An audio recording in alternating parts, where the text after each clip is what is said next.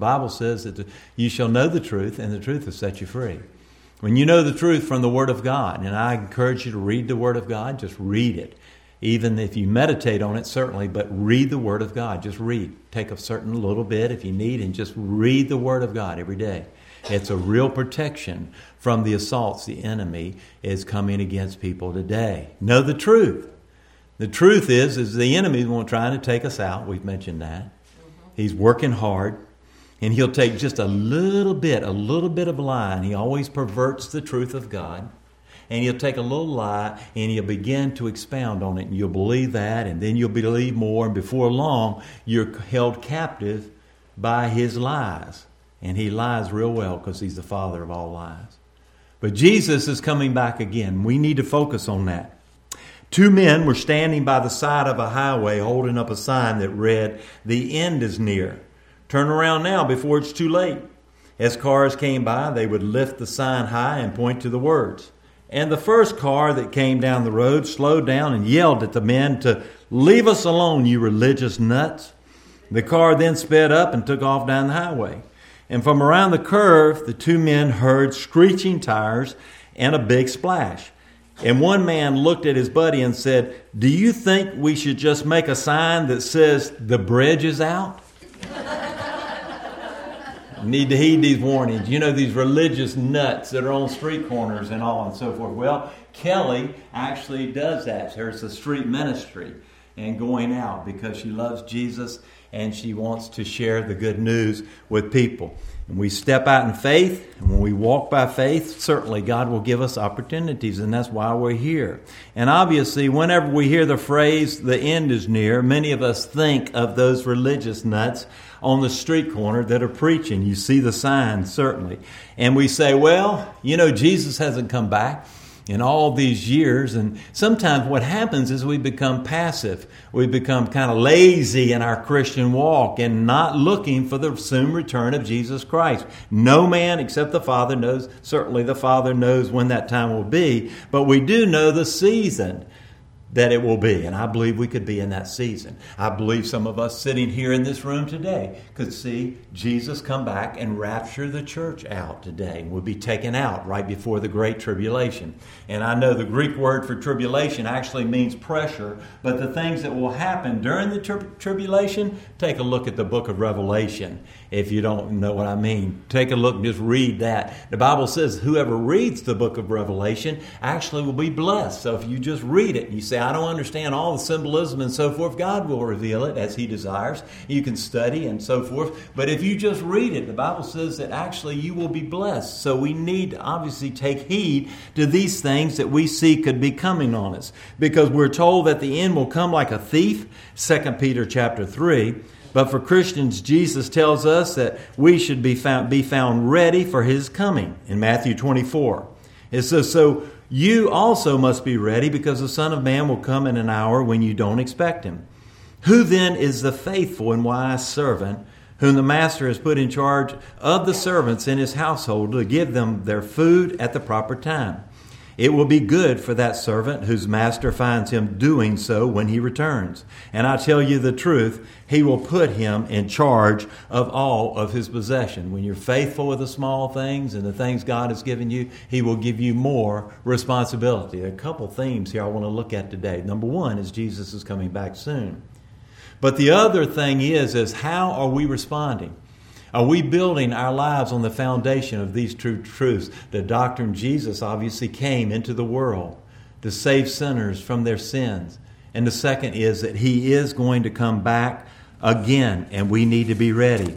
We need to live our lives in view of the future that He's coming back together uh, to get, gather His church today. He's coming back again. We'll either be raptured out of here, or actually, when He comes back, then is the dead in Christ shall rise first, and then those who remain will be caught up in the heavens with Him, and we shall be with the Lord forever and ever. He says, so encourage one another with these things. And so there was an encouragement that God gave us by keeping those things close in our heart that Jesus Christ is coming back again.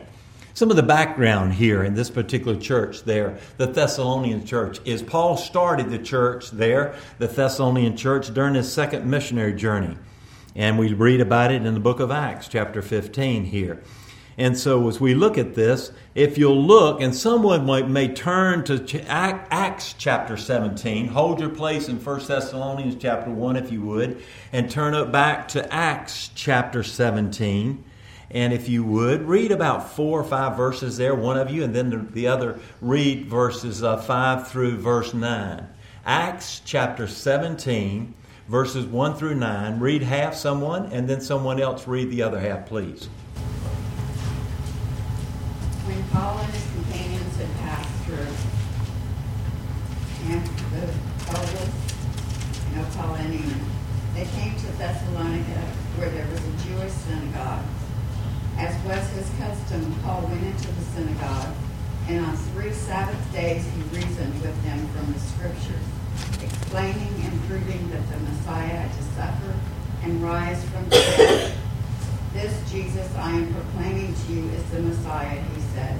Some of the Jews were persuaded and joined Paul and Silas, as did a large number of God-fearing Greeks and quite a few prominent women verse 5 through 9, someone. But other Jews were jealous, so they rounded up some bad characters from the marketplace, formed a mob, and started a riot in the city. They rushed to Jason's house in search of Paul and Silas in order to bring them out to the crowd. But when they did not find them, they dragged Jason and some other believers before the city officials, shouting, these men who have caused trouble all over the world have now come here, and Jason has welcomed them into his house. They are all defying Caesar's decrees, saying there is another king, one called Jesus. When they heard this, crowd and the city officials were thrown into turmoil.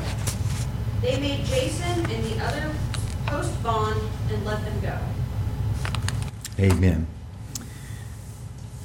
there is extreme opposition that will come to those who stand for Jesus Christ. We don't have the opposition here in this country anywhere like what we see in other countries. But the estimate actually in 2016 is that 90,000 Christians were martyred in 2016 alone. So they're more being martyred now than ever before. We don't have that. We've been blessed and we've been protected. I do believe that the church here in this country will be persecuted. But I do know in other countries they're being persecuted even as we speak. And I'll share some more about that on some facts of someone who's been in different countries and we'll be able to share with that. The foundation here is that Jesus Christ is Lord. And if you're going to live a godly life, you have to have your life grounded upon the fact that Jesus Christ is Lord. And the question is whether or not He is Lord of your life. Does He have complete control of your life? Do you know He owns every possession? You're not your possessions and not mine, they're His. Have you ever offered Him up to, to Him to just take them and do with him as he pleases. Have you ever done that? Actually, your possessions, your car, your home, your family, your life, every part of that. Because if Jesus is Lord, he is Lord over all. And he must have full control. He must have full surrender from his children if he's going to fulfill what he desires to do. But to have that belief and to walk in that, and not just believe it intellectually, but to walk and be followers of Jesus to be disciples of Christ, to be willing to lay our lives down for Jesus if necessary, whatever it may be. Again, people all over the world, that's happening to now because they have a focus on the Lord and they know that Jesus is coming back again. But we here in the Western church, we don't believe that a whole lot, or we don't talk about it, or we, we kind of say, yeah, yeah, yeah, and we sort of give it a, a, a nod and so forth, and then we move on. But I want to tell you, it is a very, very serious, it's a very, very uh, obviously somber, somber thing that we need to have in our hearts, knowing Jesus is coming again. Because a belief is that to inherit an eternal life and to live in a godly life, we have to believe that Jesus Christ, He came the first time and He's coming back again. Every chapter of 1 Thessalonians includes some type of aspect of the second coming of the Lord Jesus Christ here. And obviously, we know we see here there was a lot of confusion And there is even today of Jesus coming back again. And Paul actually hopes to correct and clarify in his letter. Actually, that those need to you need to live you need to live a more godly life, and you need to have these particular beliefs because what you do and how you live your life actually stems from what you believe. If you believe that obviously you are free because the truth has set you free, then you'll live in that freedom. If you believe halfway that maybe you sort of got free, or maybe you know the enemy is still hanging on here and there, and you don't believe the truth, then you'll walk in that bondage. And many Christians today walk in that bondage for all of their days because they don't know the truth. Look at Romans chapter 6. You have to believe that because we know that obviously that what we believe actually will evolve into how we live our lives. If you know jesus right now could come back that he could burst through the clouds i mean down deep in your heart. I'm talking about not just sort of intellectually but down in your heart deep in your soul that you believe jesus could come back. Would we act the way that we sometimes act if we really knew that and believed that? I don't think i would he could come back. He heard what I said, or maybe thought, or whatever it may be. Do we really believe that? So, again, what you believe will somehow transfer into how you live your life. And the truth of the matter is, Jesus could come back at any moment here. And so we obviously, I want to look at these things. If you'll look at 1 Thessalonians chapter 1, somebody read that verses, chapter 1, verses 1 through 3, please.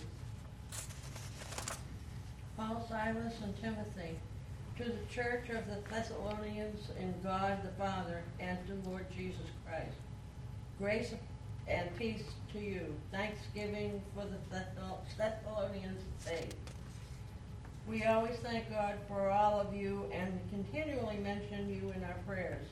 We remember before our God and our Father, and Father, your work re- reduced by faith your labor prompted by love, and your endurance inspired by hope and of our Lord Jesus Christ. Yes. Number one, the first thing is a faith that works here. We continue to remember before our God and Father your work produced by faith. Now, you say, wait a minute. Isn't faith just something you believe and you believe here? Yes, it is. But in James, we know it says that faith without works is dead. In other words, that we work and we do the things that we do out of our love for Jesus Christ. So it's not dead. The two go hand in hand. We are not saved by our works, but we know we work because of our faith. We know we serve the Lord because of our faith. Paul says in Ephesians chapter 2 we are God's workmanship created in Christ Jesus to do good works, which God prepared in advance for us to do. These Thessalonians have a faith that is real, and it's causing them to work and live and put forth effort for the kingdom of God. Now, in the Greek, work actually equals occupation. It's translated there. And so, what they're saying here is the Thessalonians that are serving the Lord in faith that serving the Lord in faith is their primary work. It is what they are to do. And how they make money is just something that is, is able to support them doing ministry work. But ministering is their primary occupation. Think about the church today and how we live our lives. And what we do is is that we work, work, work, work in this uh, workplace. Nothing wrong with work. We need to pay the bills.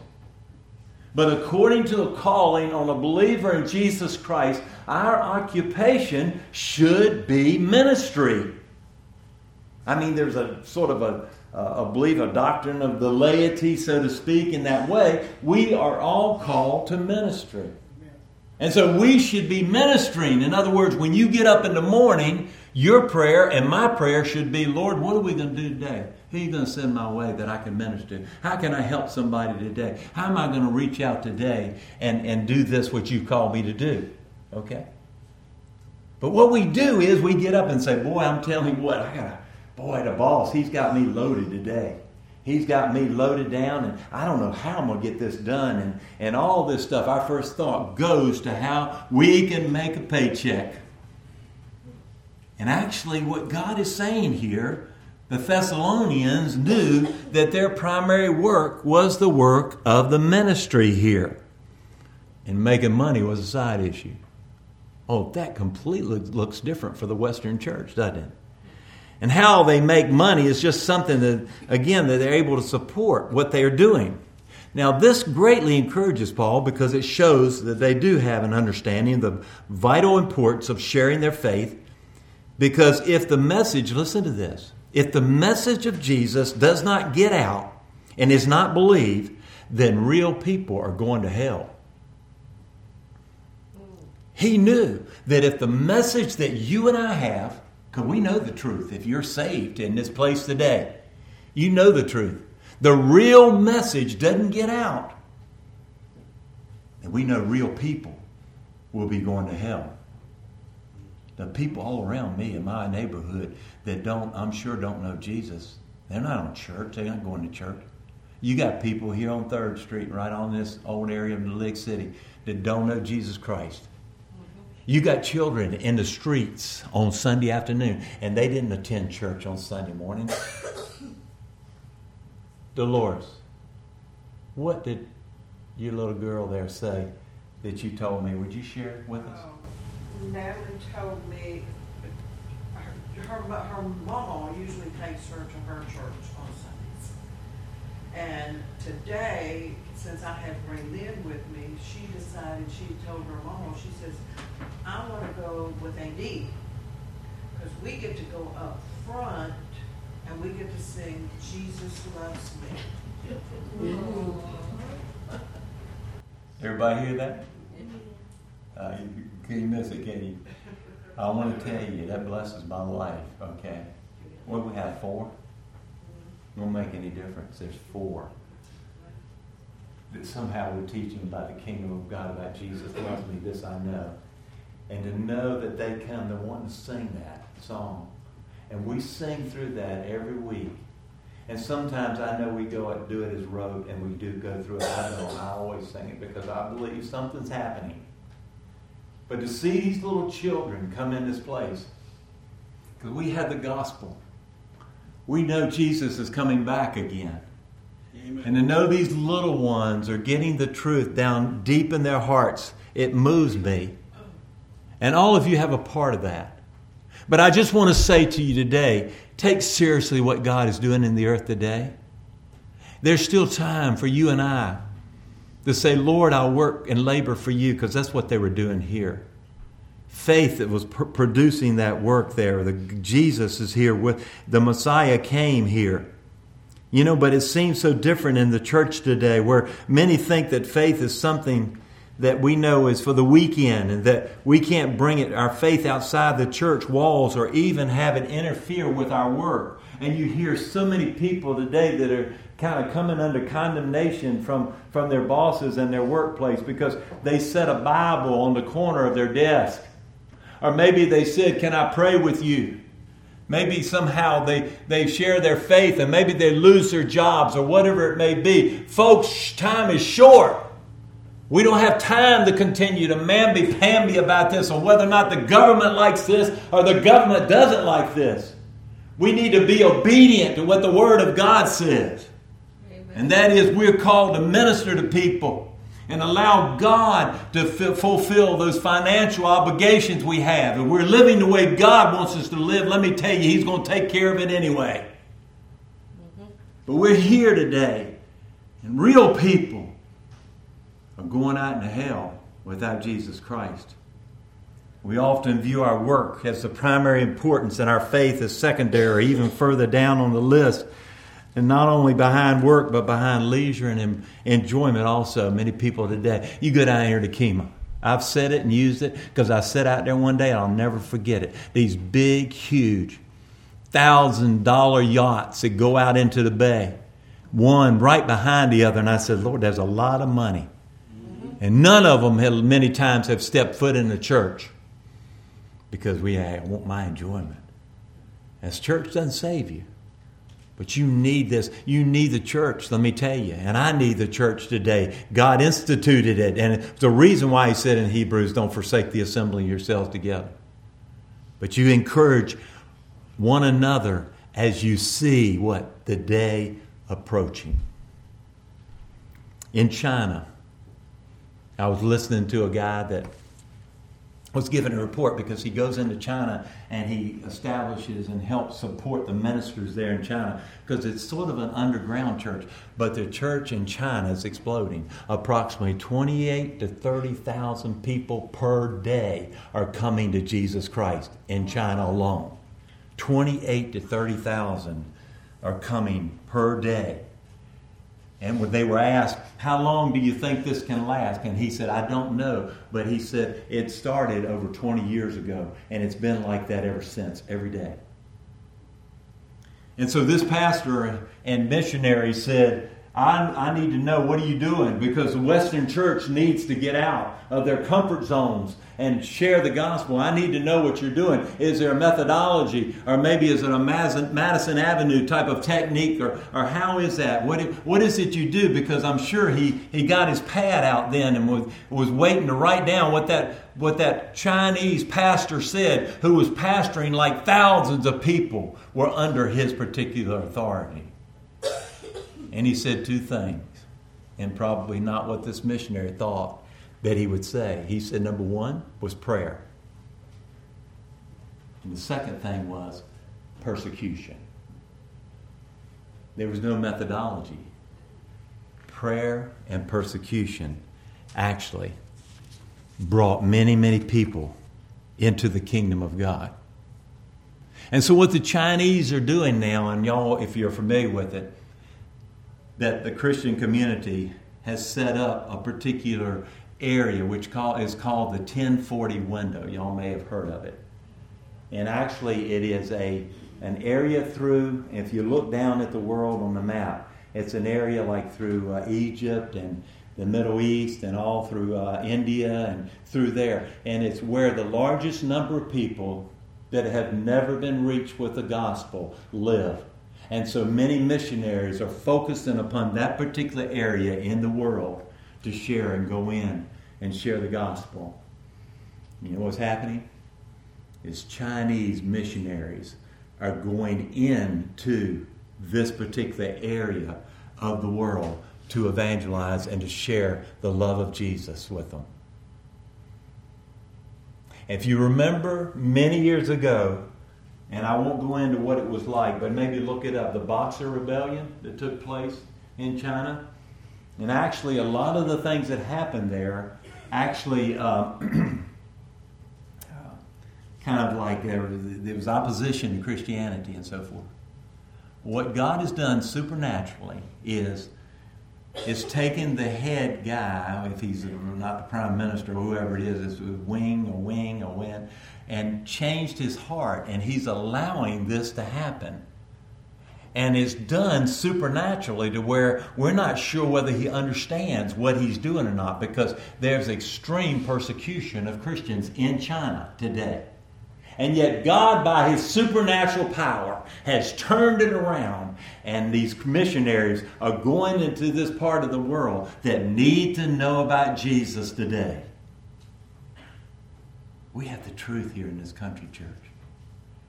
We have the truth of the Lord. And you and I need to know our primary calling is to be a minister. Our primary calling is to be equipped in ministry, to go forth in the power of the Holy Spirit and to share the good news with people, to encourage them in their faith and to go. That's our primary calling. Jesus is coming back again. The second thing is what's the difference between work produced by faith and labor prompted by love that he talks about there? The word labor is different from the word translated work, in that labor carries the implication of pain or toil, hard work or sacrifice, versus more of an occupational work, okay?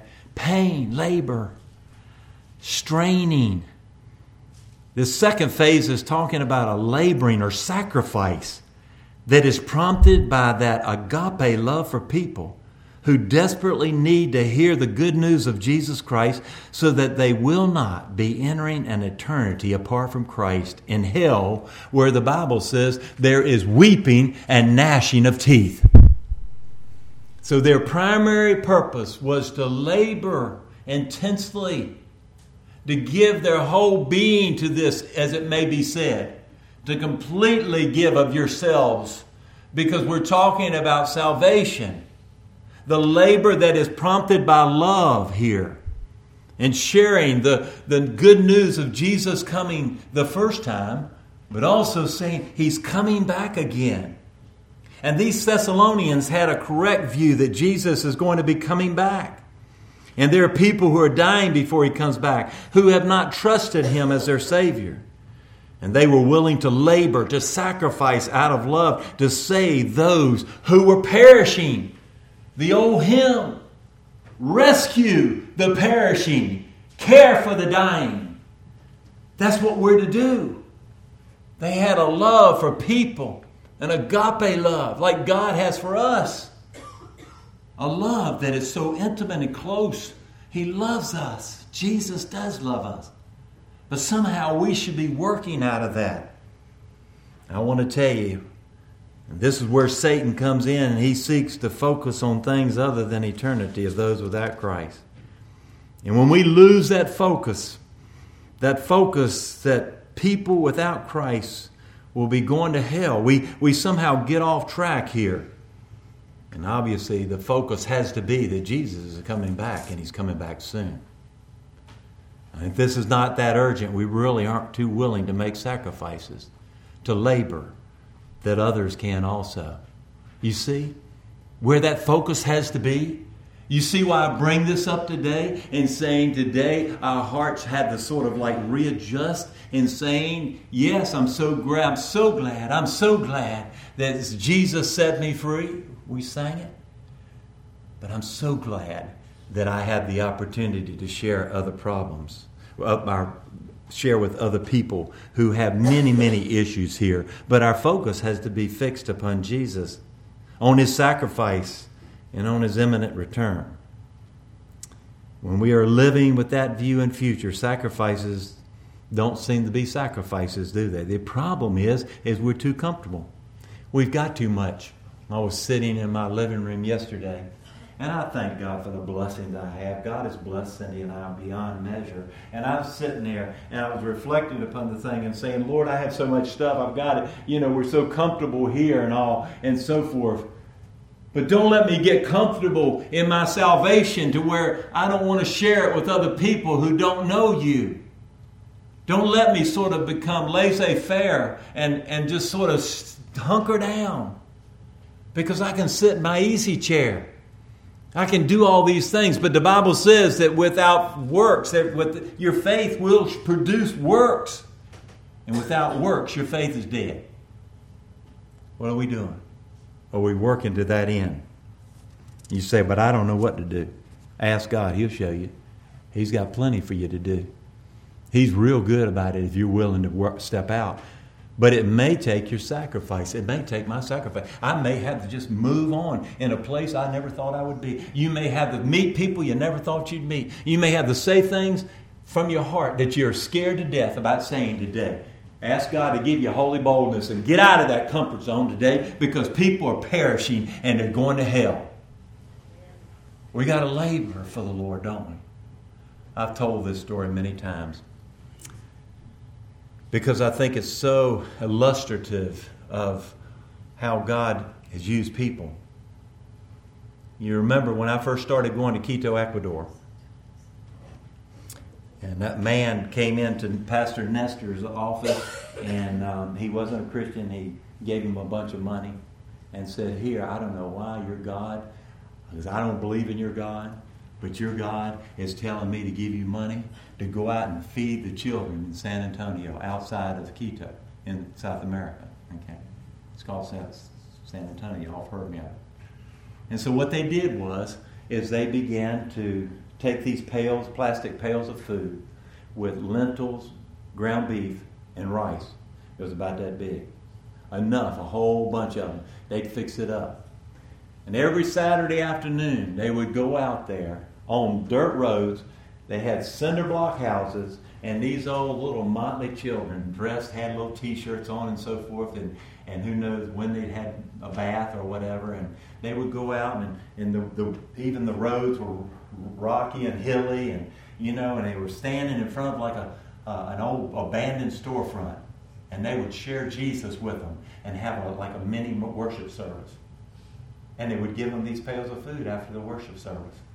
And they taught them about Jesus Saturday after Saturday after Saturday after Saturday. Faithfully, the vans came to teach the children about Jesus. And as they were faithful, now God has supplied three buildings, given them, they bought property, and it's three a building complex. Very, very modestly done. But every Friday night, the children come. The children come. And they preach and teach about Jesus. Probably about 30. And they gather around. And they're small ones. The ones that accepted Christ have grown up in that since that ministry has started. And they've grown up. And who knows, they may be out somewhere working or wherever. But now they've got a new group. And every Friday night, every Friday night, every Friday night, every Friday night, they go out and feed them squashed up plantains with a fried egg, what I had when I was there. And they eat and they learn about Jesus. And now what they're doing is, as I mentioned here a couple weeks ago, is as Andrea emailed me and said, pray for us, we're actually going from door to door through the whole community there and, and talking, knocking on doors and putting flyers on there and, and inviting them to come to church and they're inviting the adults to come to church. They always have, but the, the adults haven't. But you see, what happens is is the changing of these little ones' hearts will somehow get over into adult in their families and make that difference. Okay. And so those children now have grown up, and their parents, and they're going around now getting adults come to church day in, day out. We Walk in the neighborhood, big place. And right there where San Antonio is at the bottom of a volcano, at the top of the volcano, they worship Satan up there. Literally, they worship Satan. I call that laboring in love. I call that sacrificing every weekend, every weekend to share. And God has blessed them with a building complex that they can go in. They were sowing seeds. God has rewarded those sowing seeds. Are you sowing seeds? Are you willing to sacrifice? Because the church here in Thessalon in Thessalonica, they were willing to sacrifice because they knew they were called to be ministers. Many people, you see the Western church today, so often have said that's the pastor's job. Leave it up to the pastor. It's not my job. It's the church's job. Yes, I am the lead and I am to equip, and yes, I will fulfill my responsibilities, but not all my job. It's the church's job. And unless the church rises up today, real people won't hear the real message, and real people will go to hell. Why is it that we're waiting upon the Lord, I believe it's because in 2 Peter chapter 3, the Lord's not slow in keeping his promise, as some understand slowness. He's patient with you, not wanting anyone to perish, but everyone to come to repentance. You see, we need to realize the fact that Jesus has not returned yet, enabling us and giving us more time. And if you're sitting there today and the Lord has said, I want to work for the Lord and do what I can, I may not be able to do exactly what I did when I was 20, but I'm going to do what I can do. Let me give you right now an encouraging word. There's still time. There's still time. I mentioned last week the Holy Spirit doesn't age, does he? He's not older. we are. And the power of God is still the same in you and me who believe and put our trust in Jesus. Because one day we will stand before the judgment seat of Christ and we will give an account for what we've done for Him. Not the great white throne judgment, which is based upon, obviously, if you're not saved, but the judgment seat of Christ. And the things that Jim Barcliff and the things that you've done for the Lord that were spirit led and spirit motivated and all, they will last. Those things that weren't and we did out of the flesh, they'll be burned up.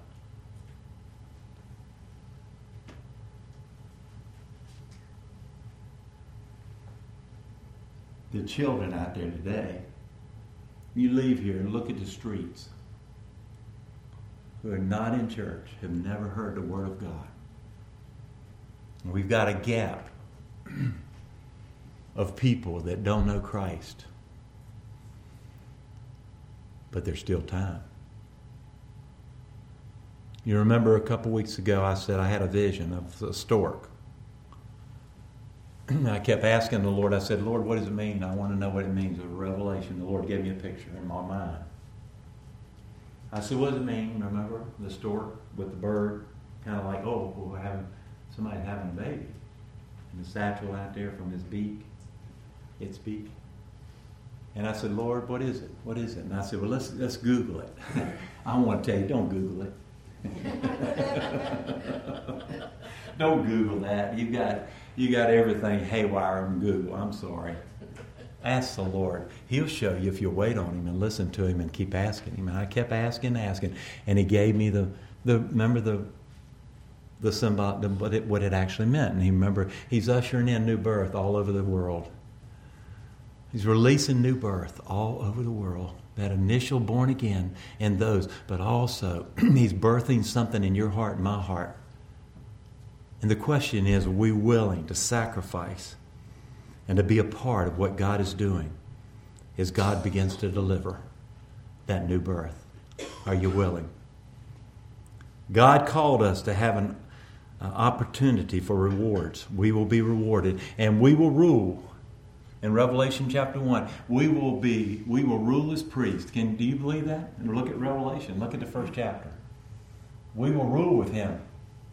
And it will be based upon what you and I have done here on this earth. Those things that were sin and those things that were flesh, they'll be burned up in the fire. But the things you've done for the Lord, they will last forever and ever and ever.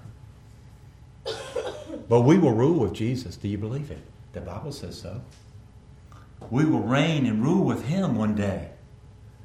Jesus will be on His throne and we will be worshiping Him and we will be praising His name there's still time. But I believe time could be short. God created us and called us for a divine destiny. Are you fulfilling your destiny? Are you fulfilling what the world has called you to do and what feels good? There's a divine destiny that God is calling you and I to. We will one day rule and reign with Jesus, Revelation 1, verses 4 through 7. And the judgment seat of Christ is 2 Corinthians 5.10. I want to tell you today, what you believe somehow flow over into how you act and how I act. What I focus on on a regular basis will somehow permeate into what I do and how I act every day. The question is, are we acting in faith and stepping out as the Spirit leads? Or are we sort of sitting back waiting for somebody else to do it?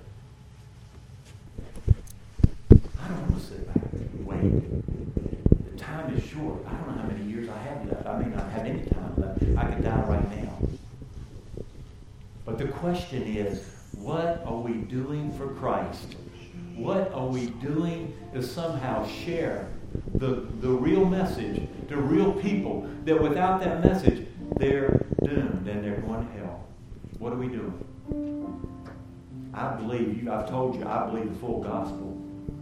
I believe the Word of God. And I believe that we can be filled, so filled with the Spirit that we will step out and do things we never thought we would do because of maybe our personalities or maybe somehow we have not seen that before. God's on the move. And He's working things that we have, would, would. He says, Call upon me, and I'll show you great and mighty things that you could never imagine. I got a report here recently of a particular ministry that they've actually seen in Mexico 500 over 500 people raised from the dead. You go, whoa, wait a minute, Jim. Now, when you're ready to die, when God's ready to call you, you need, we need to go. But the devil's trying to take people out. I don't believe in this day and time that God is saying, what's my church going to do? And God gives you a prompting and says you need to pray for this person, whether it be healing, whether it needed deliverance. I see people today that need to be delivered of demonic bondage, whether or not it be to raise the dead. That's what the Bible says. I can't refute it. So let's believe what God says and not believe what the enemy says. The enemy, again, will hit your mind and tell you these things and those things and that thing. And before long, we're all confused. Get into the Word and say, Lord, speak to my heart. God will speak to you and me. And He'll reveal truth. And the truth will set us free. Believe God for this hour because there's still time. Doesn't make any difference how old you are, how young you are, or where you are in your walk with Christ. If you believe He's coming back soon, Lord, give me a refocus my heart. I've been focusing too much on the world. The Bible actually says if you love the world, then actually you're an enemy of God. Get the world out of us and let us get out of our comfort zone and let us give our hearts totally to Jesus Christ and to walk as Jesus walked. You believe that? You can walk in his power and his strength. It's there for the asking. Let's pray together. Father, bless this congregation. Bless every person here. And Lord, as we spoke these things, we believe them. You're coming back. And we pray today we do exactly what we're told to do, whatever it may be, but help us keep focused on the fact, the reality that people are lost and going out to eternity without Jesus Christ. Help us to labor in pain, just like the church there in, in uh, Thessalonica. Help us to labor, dear Lord. Help us to realize our primary calling is to be ministers unto the Lord, ministers to, to, of the gospel, ministers to one another. Help us to realize that and help us to walk in that every day. And you take care of the needs, Lord, if you would, please. And take care of us and guide us. Wherever He leads, I will follow. Wherever He leads, I will follow. In Jesus' name we pray. Amen.